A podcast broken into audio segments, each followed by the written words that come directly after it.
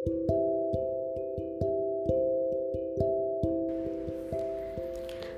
saya Karen Kasaliata, kelas 9C dari Cita Hati School, Surabaya.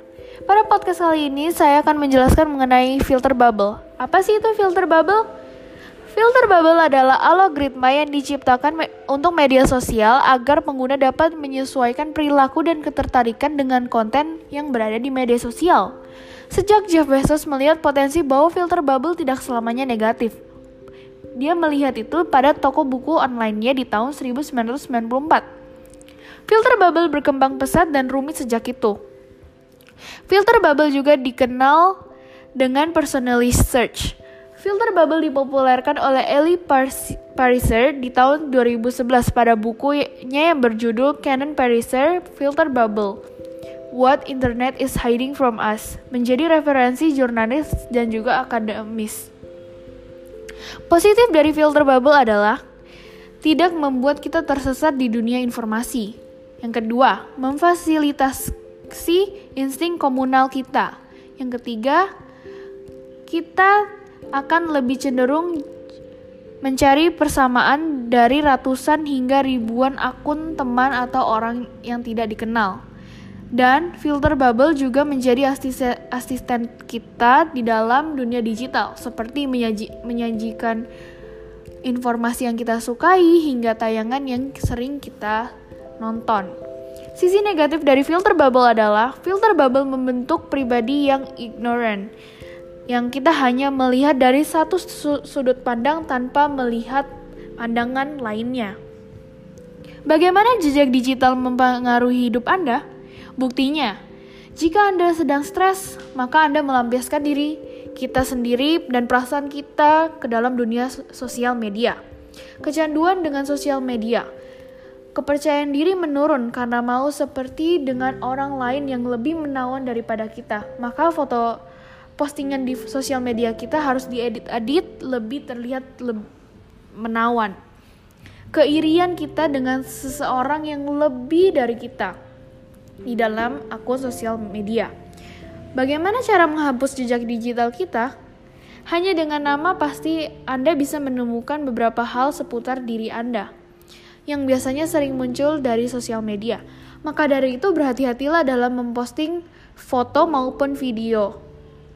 Anda bisa menghapus jejak digi diri yang sudah ditinggalkan di internet. Ada beberapa aplikasi atau situs online yang bisa membantu Anda untuk menghapus dan membersihkan jejak masa lalu Anda di dunia maya.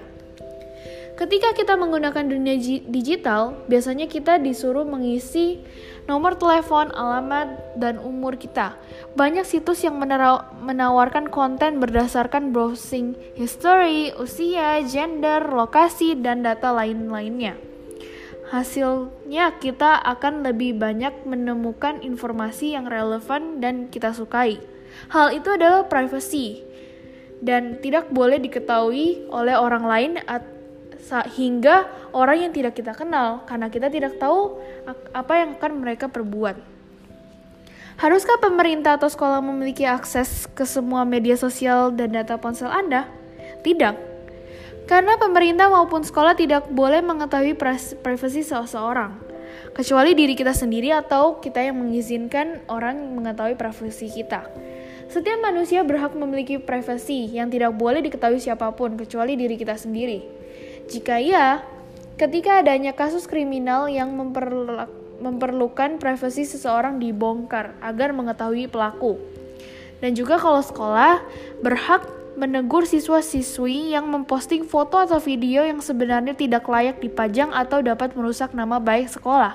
Seperti ketika siswa tersebut menggunakan baju sekolah sambil merokok atau minum minuman keras yang akan membuat nama sekolah menjadi rusak.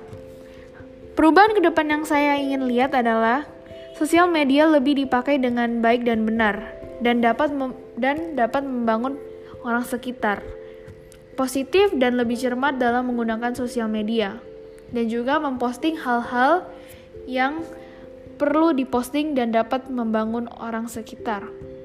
Mengurangi ketergantungan kita akan sosial media, tidak melupakan aktivitas sehari-hari karena sosial media, dan juga tidak berlarut-larut di dalam sosial media. Kesimpulan dari podcast ini adalah dunia digital tidaklah selalu buruk jika pengguna yang menggunakannya dengan cermat dan baik. Jangan terlalu menggantungkan diri kepada sosial media atau dunia maya yang membuatmu melupakan aktivitas yang seharusnya dilakukan. Cermatlah dalam menggunakan sosial media. Gunakanlah sosial media untuk memposting hal yang membangun dan menginspirasi. Terima kasih. Sekian dari podcast saya.